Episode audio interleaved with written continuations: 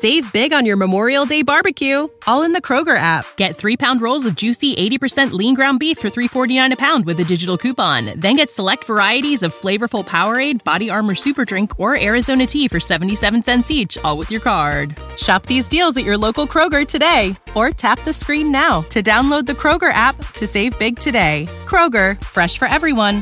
Prices and product availability subject to change. Restrictions apply. See site for details.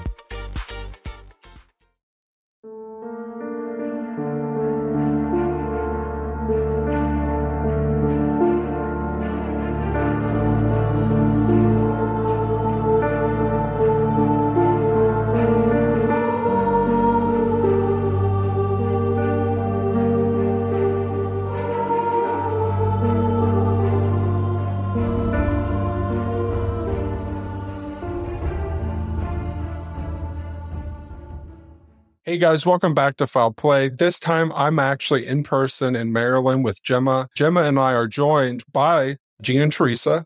And Gemma, why don't you explain what we're going to be talking about okay. today? Everybody's been waiting for this because we made a big announcement about this in capital letters a couple weeks ago.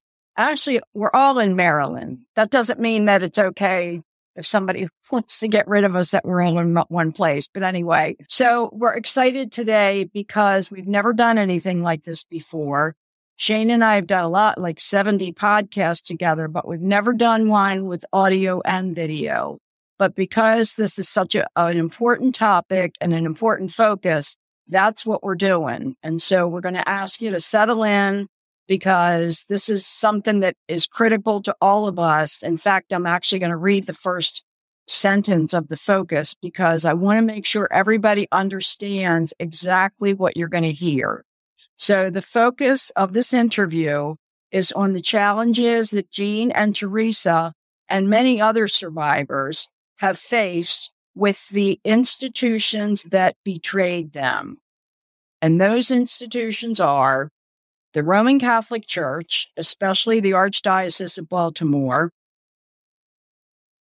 government, local and federal, because the F B I is still preventing the Malecki family from looking at records that belong to them, but mostly our local law enforcement, because we know that police officers were involved in this mess. We're going to go back and start with the early legal battles and a lot about the Doe Roe case. So we're going to go back to the nineties, and we're going to ask Jean to talk about that first and tell us about the Doe Roe case, how that came to be, and your role in that. Thanks, Gemma and Shane, for doing this. And Teresa, I'm glad we had have this chance to chat a bit together. It's been a lot of years.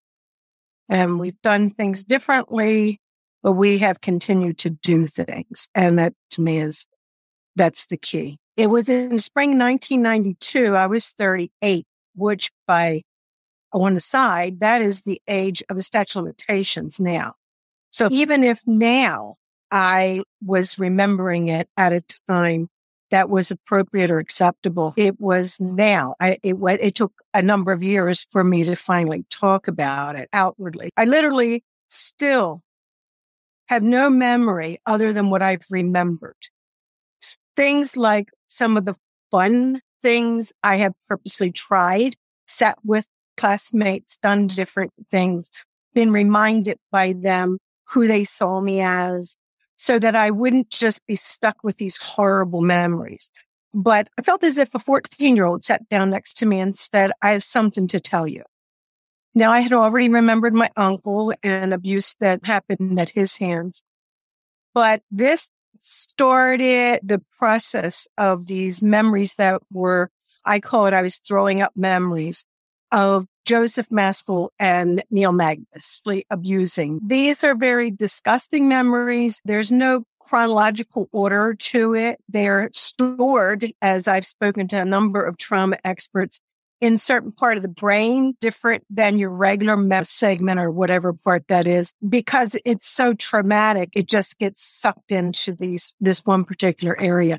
So when it comes, it just drops, and yet it unfolds. And you feel as if you were in the experience for the first time.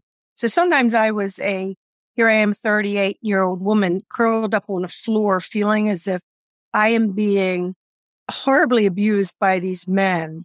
And it's the first time I'm actually experiencing it. It was, for me, a nightmare. It was not just nightmare. It was, I hoped I was crazy because I thought I was all together.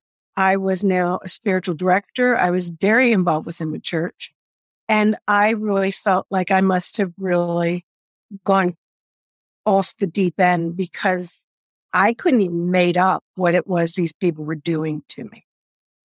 So the work began. Then later in the year, I had a number of meetings with the Catholic Church representative. At the first one uh, that was with Roy, he literally held up a manila folder and said, "You're the first person to ever voice a complaint about this man." And he, I think my sister and I said he might have one piece of paper. So I, as a survivor who thinks I'm nuts anyway now, think I'm totally responsible, not just for what I'm saying, but proving it, because he's telling me I'm the only person saying it. So it just intensified my nuttiness, or so I thought. I had meetings, formal meetings with them, and where I gave a statement. After the first one, Joseph Maskell, who was in his fifties, was removed from Holy Cross Parish and sent to the Institute of Living in Connecticut to be evaluated. Then I had the second one where I shared with them adults that I remembered. And at a certain point, they told me that they couldn't get any corroboration. They couldn't find any proof of my allegations. And they were going to have to let him back out. In nineteen ninety-four, when I agreed to do the lawsuit, which I had never, ever thought I would ever do, where I would be participating in a suit that would be at the statute. It was the Archdiocese of Baltimore, the School Sisters of Notre Dame, and it was against Joseph Maskell. And at that time in nineteen ninety-four, some people had started speaking to the lawyers, and Teresa was one who had, I had never met, I didn't meet Teresa until twenty sixteen. But she had an experience that was more common, or to my experience, more. Now, the reason that I said I would do this lawsuit wasn't to bankrupt the Catholic Church. I am not a church basher. I am not out to empty out their coffers. I have no belief in that I will get rich for any of this. But they were letting him back out, and not just back out, but into a parish near where I lived.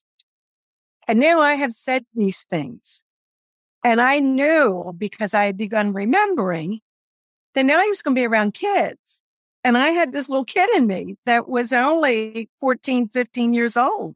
So I knew the fear of what that meant. Then I also knew that he had He had threatened me with a gun when I was young. So I had these images of him coming in my back window to shoot me and my kids. And so the other reason that I said yes was because back when we were in school, I graduated in nineteen seventy-one. The statute of limitations stated then that I had to report within three years of when the abuse stopped in order to hold anyone accountable. When I was explained that, I can say to this day, I believe I was in my three-year statute of limitation period. I had never remembered anything. I could have fallen over Joseph Maskell and wouldn't have known who the hell he was. And the things that I, it's not you remember, now you've remembered. I have been remembering for years. It comes in bits and pieces like a puzzle. It is excruciatingly painful at times. It can take a year just to go from the beginning of the thought of something that just is visceral reaction to a full-fledged memory of what happened, and therapy to deal with the impact it had on me. even though I'm only just remembering a year before. So I truly believed then, and I believe now, that I was in my three-year statute of limitation period. And I had a right to hold that man accountable. But as we know, that did not happen. And one of the things that I feel is that I would never, because there were three parts to that. One was I was terrified. I've now told secret. I have now said these things. And no one did a damn thing about it. They did worse than that. They put him back out in a parish. They stopped paying for my, they had started paying for my therapy. And once they couldn't corroborate, they stopped the therapy payments, put him back out in a parish. So I was terrified. I believed, and still do, that I was in my statute of limitation period.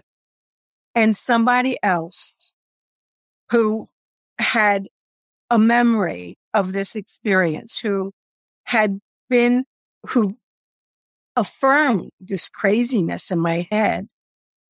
Teresa, I'll be perfectly honest. I don't know if that I was glad or I was mad, because I would have rather been crazy. But that they were the three reasons that I agreed take these systems and this this monster.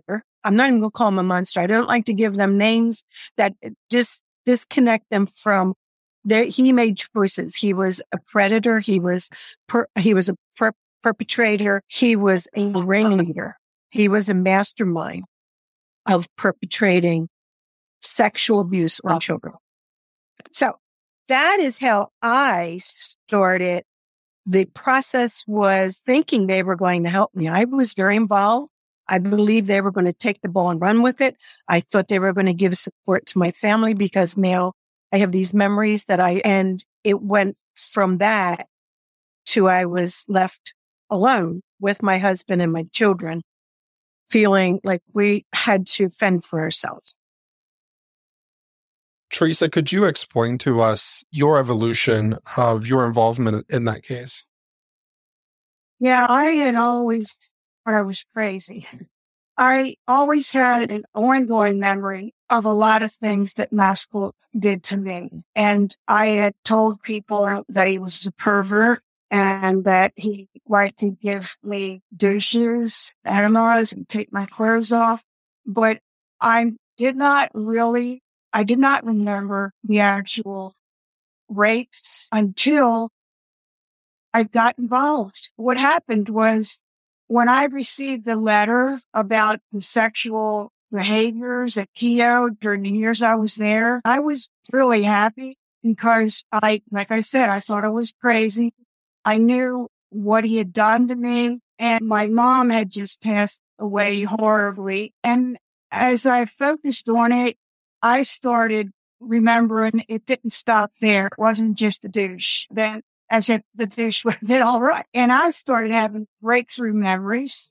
And I talked to the lawyers, and I said, at first, I was going to be a witness because I can verify that, yes, he'd like to take clothes off. Yes. He would touch me and do weird things, and I wanted to be a witness. But then I was waking up in the middle of the night screaming and, and telling Randy I was raped, and he was running around looking for the rapist, and it just turned my already upside-down world worse. I went into it with anger. I had a lot of anger because of I didn't learn anything at Gibbons' last two years. I just, I was lost. Ran off, married somebody I didn't even know. And I was angry about that. And when I knew that someone had the courage to come forward and record this, I was very much touched about your courage, Jean. And I do think it was good they kept us separate because, and they were mysterious about it. They wouldn't even say why we were separate, except we weren't going to meet. And I was very happy to go after them and to tell the world that it wasn't right what happened to Keogh. Can I ask, I have a couple logistics questions that a lot of people that listen have asked about. Jean, could you review for us again who the defendants were in the suit that you and Teresa fi- you filed as co-def- co-plaintiffs, correct? I became Jane Doe. Okay. And Teresa was Jane Roe. Okay, so the defendants were, can you name the defendants and why you sued each defendant? Joseph Maskell. He was being sued for, they had a whole list of things that he had done that were against the law, to be doing that with a minor. I was suing him personally in order for him to be taken off the street. Murphy, he was the lawyer for the Archdiocese of Baltimore. And I was suing them because I believed that they knew that they were his employees. Lawyers. They were the ones that needed to be held accountable for what their, this is, it sounds very nonchalant, but what their employees were doing, and especially with children involved. And then it was Harrison, who was for the School Sisters of Notre Dame. And that was because there was memory of nuns. But then also it was, again, I felt Teresa can say what she knows different with her background, but it was that they were in school and they knew that they were bringing them to uh, to be held accountable for what did they know, what were their records, and what did we need in order to really, truly hold this man to the higher state of the law. So it wasn't until Teresa joined the suit that Richter was involved, was named. Is that correct, Teresa? Can you explain that? When I told the lawyers that Maskell would take me to the gynecologist, and then I had the memories of things that happened with the gynecologist. They asked about including him in the lawsuit, and I said, yes, that happened. Sue him and me. Shirley, Shirley Lake, the lawyer that represented Victor, she was a textbook lawyer. She was harsh, but they have to be harsh. But all the lawyers, uh, going to Harrison, by the way, I can't pass up on an opportunity to say how much I hated him. When I actually went to a fairground in another county, and I called his office and I asked for Mister Harrison and said I wanted to hire Mister Harrison just to see if he really died. And they didn't tell me. I found out other ways. Yeah. Yeah, but Miss Lake was a good lawyer. She was a battle person. And she represented Richter, but all the other lawyers that Jean mentioned, I had to endure their questions. Before we ask you to share that experience, each of you, can one of you give us a little bit of information about the attorneys that were representing the two of you? This show is sponsored by BetterHelp. How's your social battery holding up? Mine's been draining lately, consumed by the darkness of true crime tales. But amidst the shadows, it's crucial to remember to prioritize our mental well-being. Just like unraveling a twisted plot, therapy helps me untangle the knots in my mind. It's about gaining clarity, finding strength, and reclaiming control over your life. Considering therapy, BetterHelp offers a lifeline in the darkness. It's completely online, giving you the freedom to seek help in your own terms. And with a simple questionnaire, you can be matched with a licensed therapist who understands your unique struggles. Find your social sweet spot with BetterHelp. Visit betterhelp.com slash foul today to get ten percent off your first month. That's betterhelp, H E L P, dot com slash foul, F O U L. I'll start, Teresa, because my experience may be different than Teresa's because we were separate, came with different things. Our personalities are different. I was, as you need to remember, I was in a, I was in the middle, uh, I was a victim that should never have been in that situation. I'm going to say that right now. Any victim who feels they want to hold somebody accountable, make sure you have an advocate with you, somebody who is a trauma specialist. You need to make sure you have the people in place because you get triggered left and upside down. There's all kinds of stuff, the way that they ask questions, the way that they talk to you, the way that they look at you, how many times they ask the question, who can be there with you. It just, to me, it to, to me, it was, I liked Phil.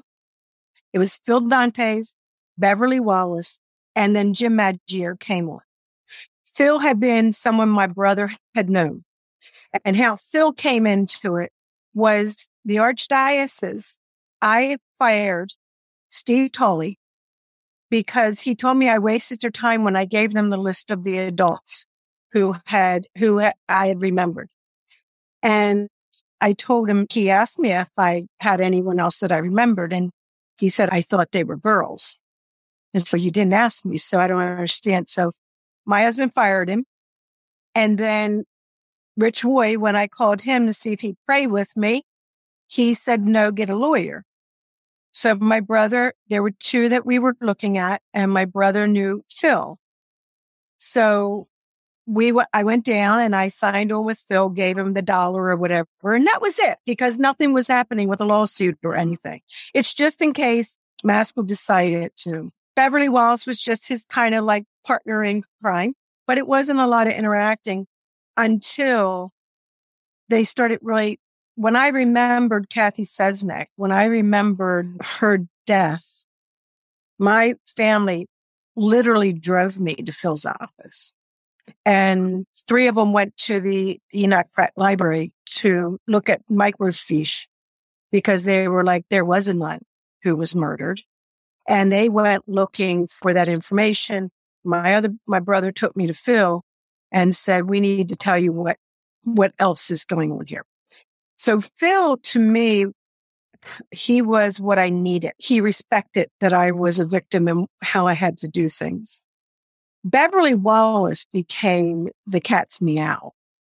I just love Beverly. I think that she, I think too, part of it was because it was a woman that was a part of that team, and it meant a lot to me. Not saying anything other than she has a great ability to. Jim Maggio came on board because it was, he just knew he had to be a part of this. And Jim, it was a big, he was the biggest sweetheart you could ever find, gentle and yet knew his stuff and was really right there. So they were the three, and I felt very comfortable with all three. Again, we might have had different experiences, but that was my feeling. Teresa, I got to know the three of them, and I'll never forget the first interview when I was telling them about Maskell's boat and how girls would be on that. And Maggio said, have you just gone through life not, not doing anything? Because I hadn't seen a therapist. And I said, yeah, shit happens. I just uh, dove into life. But I grew to like the three of them, especially Beverly. I could call her like when I got really upset and had the memories. She was always there on the phone for me. And I actually, I liked the three of them so much, I invited them. Randy and I got married in the middle of Doe Roe. Is that not enough was one? And I invited the three of them to my wedding, and we had a great time. It was good. I don't know if our listeners know that Jim went to Cardinal Gibbons, which was next door to Keogh, and knew and dated a lot of Keogh girls. So he actually also taught me how to smoke a cigar. That's my claim to fame with Jim Maggio. Jean, I wanted to follow up with something that you mentioned a few minutes ago. You had you mentioned, I think, that during the trial is when you remembered a nun being killed. Is that right? It was not. No, it wasn't during the trial. Okay. I remember the nun being killed at the beginning of nineteen ninety-three. The trial didn't happen until, I think they presented it ninety-four or ninety-five. Mark. The microfiche okay, thing. I didn't. I was just wanting you to go further into the microfiche or the microfiche. Is that how you say it? Fiche. Microfiche. Oh, yeah.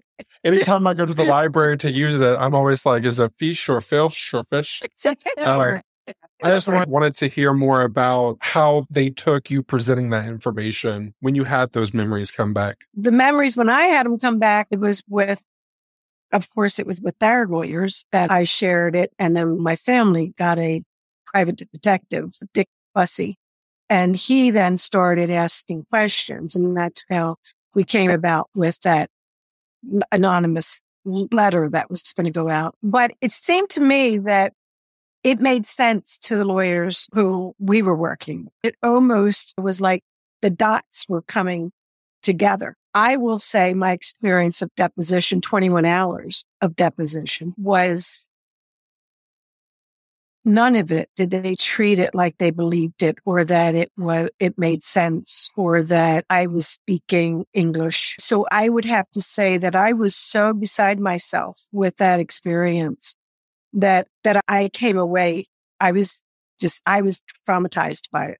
So I came away just that they didn't believe anything I was saying, and I was running five hundred steps ahead of them, trying to appease them and say it in a way they could understand. So it just got thrown right in with everything else, Shane. They didn't treat anything like they believed it. I'm sure that was something that they actually thought, this woman really is nuts. They treated me the same way, that they would say, and you say this and you say that. I did have, at that point, my dad was in the background. He had supported me at that time. I did have to tell him about the lawsuit because I didn't like reading about it in Sun paper. And he would prepare me for what those lawyers were going to do. And I went in there with an attitude. And at one point, Phil Dantes said, we're gaining points with you. Because it, no, it would not, they were asking me about the douchebag and the enemas and what was it. And then I gave him a long, drawn-out explanation of the douchebag and the enema. They were one and the same apparatus. And I went into vivid detail about what happened with that. And then at one point, Phil said, lose the attitude, because I, too much in the face. But yeah, they pissed me off. They really did. And I had to calm myself down. But the way they questioned me was like, you're making this up, you're fabricating this. And anything I said, they questioned. Like, yeah. I'm going to ask Teresa about something that our viewers probably need clarification. Teresa, two things to ask you about. One is, what is the difference between a trial and a hearing? Because a lot of people took away from the Keepers that this was a trial, and it never got that far. So, Teresa, can you explain the difference and how that all works?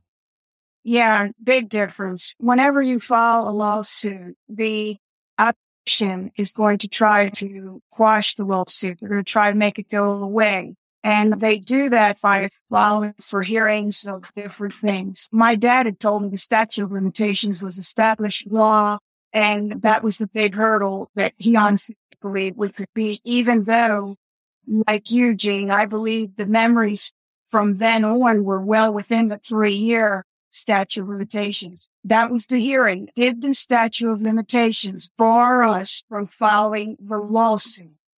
If we had won that hearing, then we would have gone to the trial where we could have brought in witnesses. And like my letters from the doctors would have come in, all kind of evidence would have come in. But they were successful in stopping us at the hearing, which is a preliminary matter before a trial. And you have to settle all those matters before it's actually put to trial. Yeah, thank you. And I'd like to yeah. say, I, I had no idea of that. I know it sounds really, but I was so lost in all of this. I was basically, if people I trusted said, okay, we're going to move now over, I move now over. I actually thought it was a trial. Thought it was so intense. It was so overwhelming. It was so, I would come out of those depositions three different days. We would stand in the parking lot. Mike would hold me up while I cried because I'd never been talked to like that. I had never been doubted like that. I had never found myself not being able to give clear explanation. There was, like I said, everything drops in. There is no, there's no timeline to it.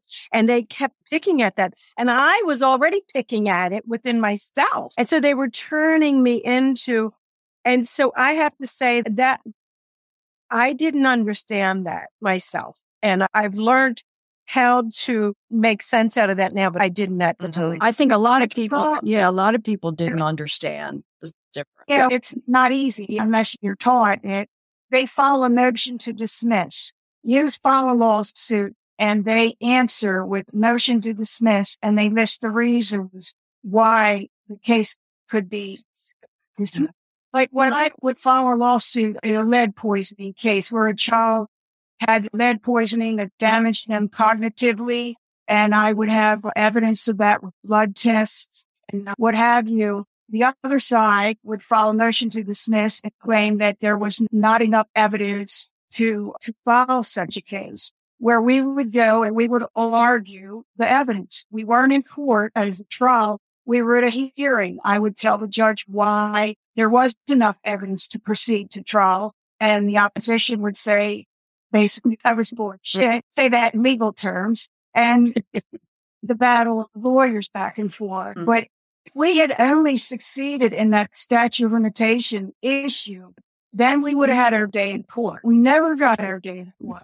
Never. We got beat up. Yeah. Way. I'm like, make it, I'm like pushing Shane out of the, because I have so many questions. I want to ask, and because this is video, he can't rearrange the chronology, but I want to go back to something that you both referred to. Just to clarify for everybody, Paul McHugh was one of the leading proponents of something called false memory syndrome, and it went by F M S, but he was also a under contract at Hopkins and was involved in the MKUltra program.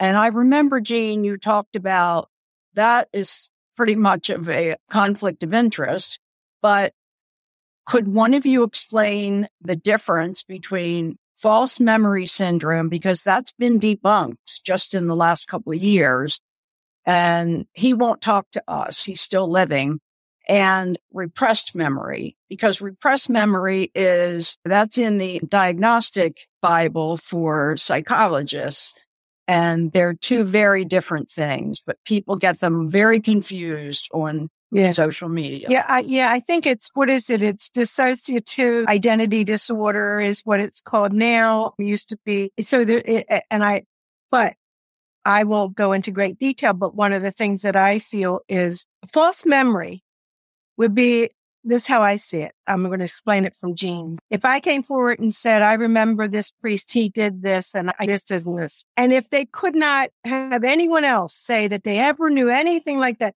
they could then stand behind that's the false memory. But to have Teresa come forward, separate from, away from, a different year then, and give almost the same kind of behavior, not to mention another person, I find that became for me the affirmation. That cannot be in my mind that we all have false memory. We all I've gone to therapists, Teresa hasn't. They want to say it's the therapist who has made suggestions. Teresa has, it's for me, she affirmed that I, because I was my own worst detective.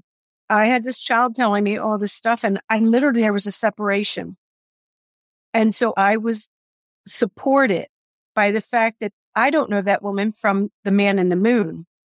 And she had this man do things to her too. How? Uh, there's no way that could be a false memory, Emily. Right. There's the difference. And he really, he really pushes that.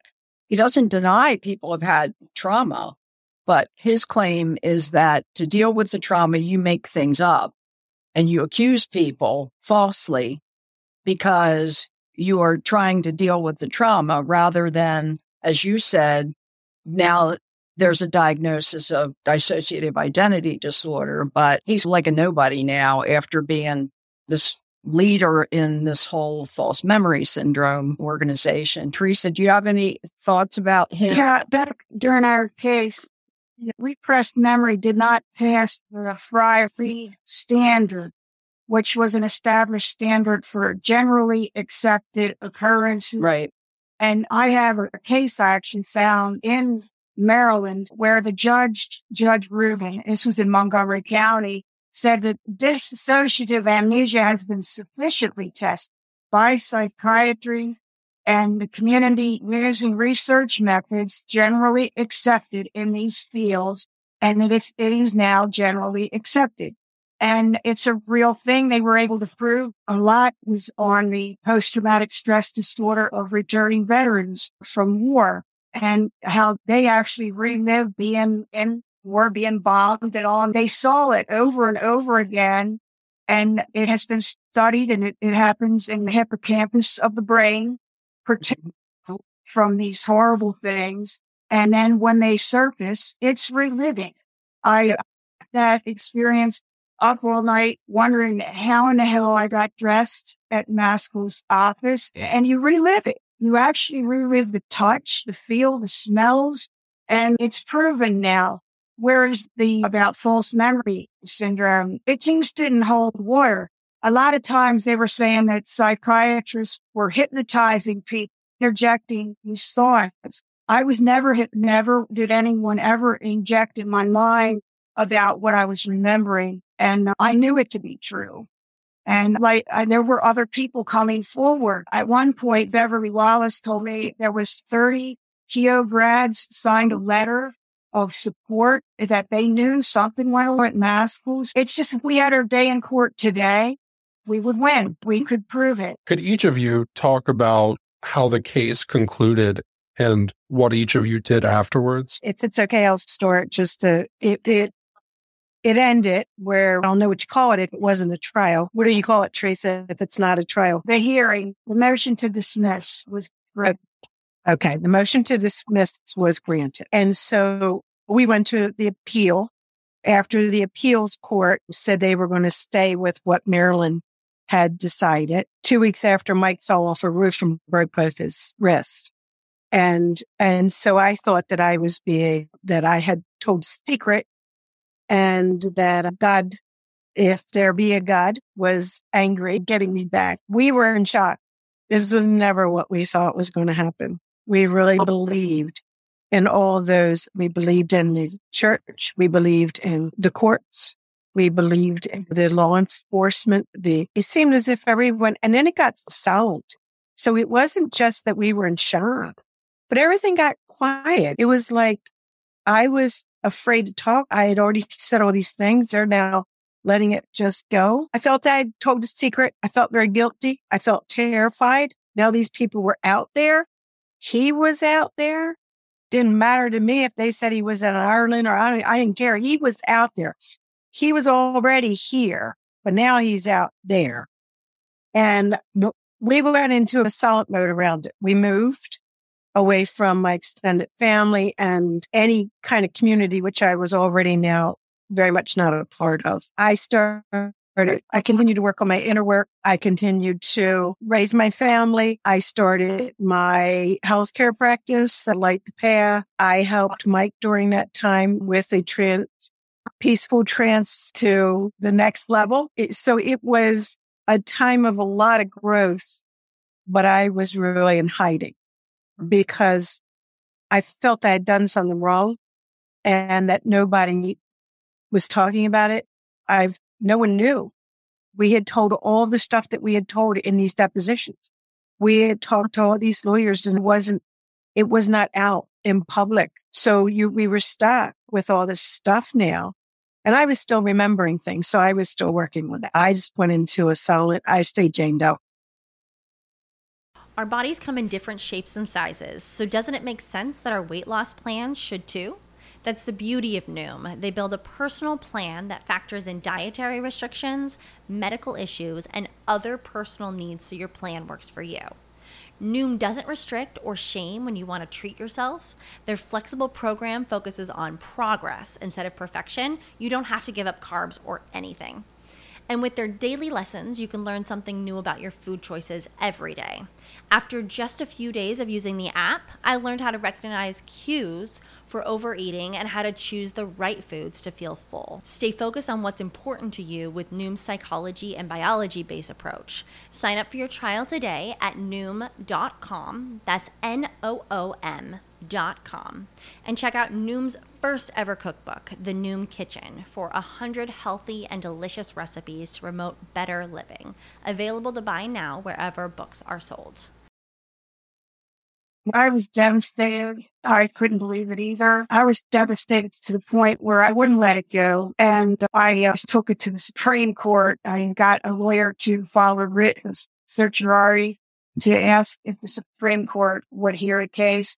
And even though my dad said the statute of limitations is a done deal, it doesn't have a chance, he supported me in that. And I think he did because he saw, I think I was having a nervous breakdown and I had to do something.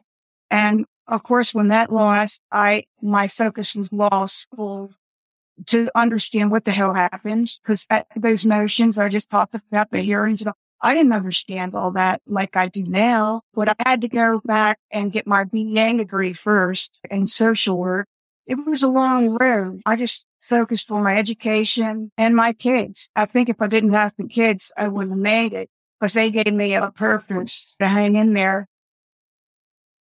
We're going to we're going to take a minute and fa- not a minute, as much time as you want. We're going to fast forward to some of the challenges that you both faced when The Keepers was released. So we're not going to retell the movie, because today, again, for our listeners and wa- and viewers, watchers, watchers is like a weird thing. Our viewers, we're talking more about legal battles and the battles that you both had with the institutions that betrayed you. So with the release of The Keepers and everybody meeting you with your faces on the screen, how did each of you, what challenges appeared and how did you each deal with that? Who wants to start? First, Jane. Teresa, you're, this camera's on you. You want, you want to keep talking? I was terrified about The Keepers. First of all, I didn't think it was going to be shown on Netflix. When they interviewed me, when Jess and Ryan interviewed me, I just thought it would be a, a document on, on public T V or something. And when I realized it was going to be broadcast on Netflix and it was going to be a big deal, I was terrified. I thought I was going to come off as looking like a mental case, because I always thought I was nuts. And then I didn't think people would believe me. I thought, here we go again. You're going to have everybody telling me you're crazy. And then some people said, maybe there's going to be a target on your back. A lot of people think we're attacking the religion. And I never meant to attack anyone's faith. I respect everybody's belief systems. But I was terrified. To today, the day it came out, I actually had to go to my doctor and get, I had to have a colonoscopy done, because I, I had so many symptoms. I told the doctor I was dying.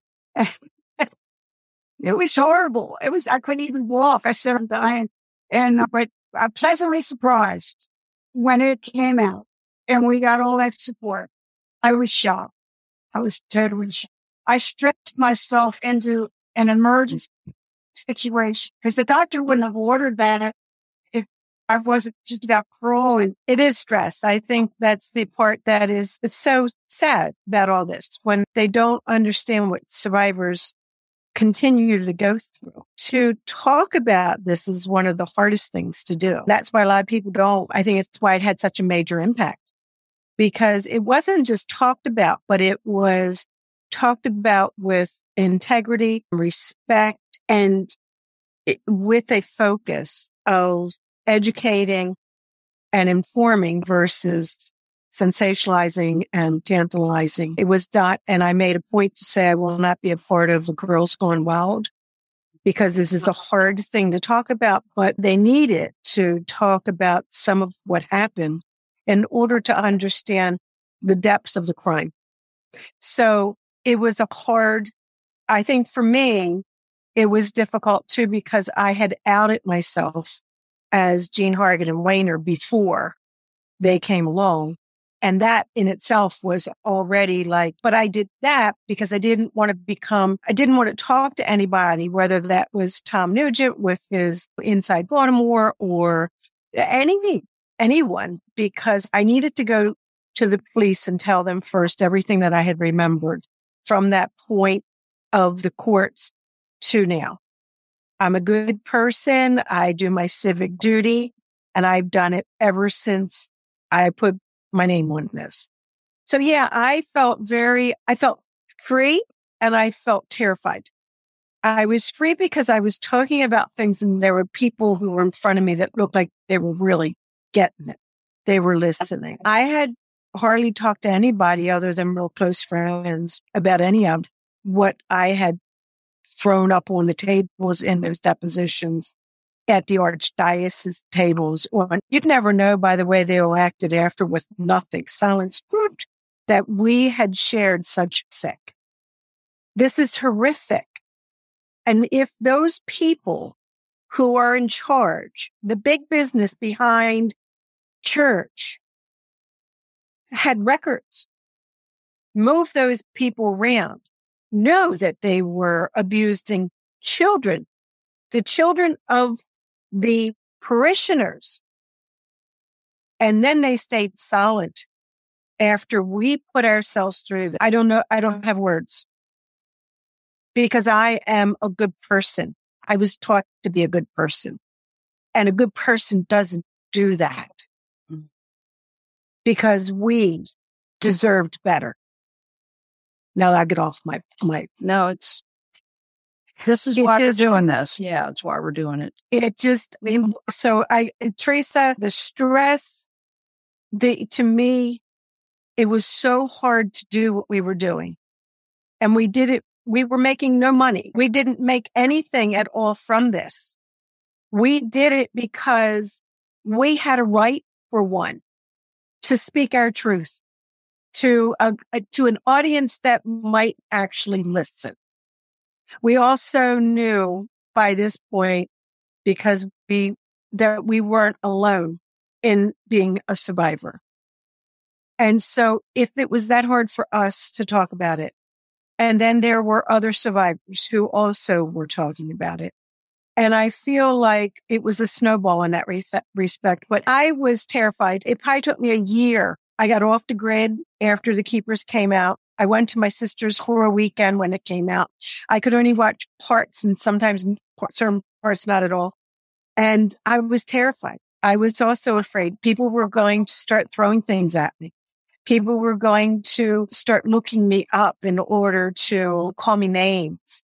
That I just still was dealing with this feeling like they're going to say I'm lying. This is not an easy thing to do. And so about a year, I would say, before I started feeling grounded again and feeling affirmed, to allow the affirmation to somewhat sink in, is it took about a year, I'd say. This question can go to anyone who would like to answer it, but I'd like to hear how the Archdiocese of Baltimore reacted to The Keepers. Yeah. Teresa, I'll let you start there. They acted like it wasn't true, and that they didn't hear about the abuse as early as they did hear about it. And it was just more of the same lies. Even with us coming forward and talking about all this horrible stuff, and then about Charles's revelation and The Keepers, and he had no reason to lie about what happened to him. None of us did. Jean said we got absolutely no money out of this, and the Archdiocese is the same old. We support the victims, we do this, we do that, and it's all a bunch of bull. They don't not care, and I can't be convinced that they care. Do you each remember what the Archdiocese, how the Archdiocese answered the questions at the end of the series? They wouldn't talk to, they wouldn't ha- be interviewed, but Ryan sent them questions. Yeah. And they, do you remember that? Can you talk about that? Do you remember that? I just know that I was, because they would say, see answer to number one. Yeah. Yeah. It was like, it was talk about flipping. Again, I have Catholic friends. I'm not talking about, I'm not talking about partic- participators within a faith. Right. I'm talking about, these are the people who were the leaders of our faith. These are the people who taught us not to lie, taught us what it meant to tell the truth, taught us how to help the person who was down, taught us the things that we were doing. And the responses to me were as if we did not matter. It, the lawsuit had, or whatever we're calling it, the hearing had already happened. There were, they, we couldn't do anything. We were not going to be able to sue them. They needed to, I would say grow some balls, but I won't say that. I They needed to. You just did say to it. To do. They needed reconciliation. So that meant that they had to admit their part in this. And all they needed to do, again, we couldn't do it. We couldn't. They needed to speak up. They needed to get the courage to speak up, just like they got threatened and ended up bringing the statute of limitations age up during that time, because it was like, oh, my God, they're filming this. What's going to happen? It took pressure. We were just asking for honest response. And I was angry. I still am.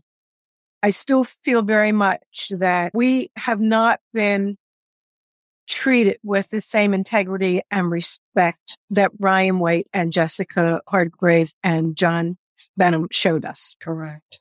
Or Jim Maggio, Beverly Wallace, and Phil Dantes. Do we have not been treated with that kind of respect. Do either of you remember what happened at Keogh when the Keepers came out? The letters that went home and what the girls were told. Do you, oh, do you recall I, that, I, Teresa? I, I remember the letters. I don't remember the content of the letters. I was still celebrating the conception that the Keepers got mm-hmm. there and told. But right. Yeah, they sent letters out to people at Keogh. To the families at Keogh. And of course, there was talk began that year about closing the school. Big surprise. But the girls were told, and I've talked to a few of them, they're young, but they were told, and their moms, or would be our daughters, they were told not to discuss this with anybody, especially the media. And letters went out to every single parish in the Archdiocese of Baltimore, the same letter from what's his name? Lori, our Archbishop, and priests were required to read the letter at every Mass after the Keepers came out with the Archdiocese perspective on it. I'll see if I can find a copy of it and Shane can post it with this. But a lot of priests, there are a lot of good priests in this world, a lot of them who empathized and supported what you were doing, refused to read that letter. And instead, they set up really productive discussion groups to talk about what can we do to help and how can we keep this from happening. So there are some renegade parishes out there that we have to give kudos to, but the, the Archdiocese really thought that they were just going to squash it. They know that's yeah. not going to happen now that they've seen who they're dealing with. The, I have, he wants, he, I'm going to leave him anonymous because I didn't ask permission. But a gentleman was a part of a board for a one of the Catholic organizations. And he, they came in and there was a priest visiting. And the priest proceeded to imply that there were, that the Keepers, there were lies. And this gentleman stood up and said, "You need to stop talking because I know that family and they're not liars." And the priest stopped talking. Did he, but he had come specifically to squelch the Keeper's impact. Good. Did either of you meet with Lori? I was offered a meeting and I told him. No, I know Lil did and she told him off. She said, I, I only, just, yeah, the only good thing about it was his dog was there. And she said she told him off. So good for her. No. And Lil, everybody. I had, I did, I felt it was empty, just empty. And I can't even believe that this man is, what even with, that's the one thing that after the, it's almost like, this is the lead. He's the guy. What He's the guy. This episode is going to be all over the world, and we're going to send copies to specific people. So if either of you would like to say something directly to Archbishop Lori, who is still the Archbishop of Baltimore, here's your opportunity.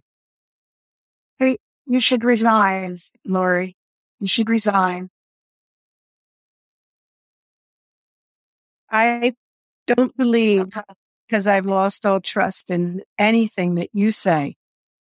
And I also feel that what has really opened up for me is the realization that until you bring women into your community of priests, you will always have this dysfunctional situation because there is a balance that needs to happen. Has nothing to do with who's abusing who, but you are off balance and decisions are being made and the power is being held by just men. And when you have that, you have the potential of all kinds of havoc. So to me, please consider making a move in bringing women into the healthy balance of the hierarchy here in Maryland.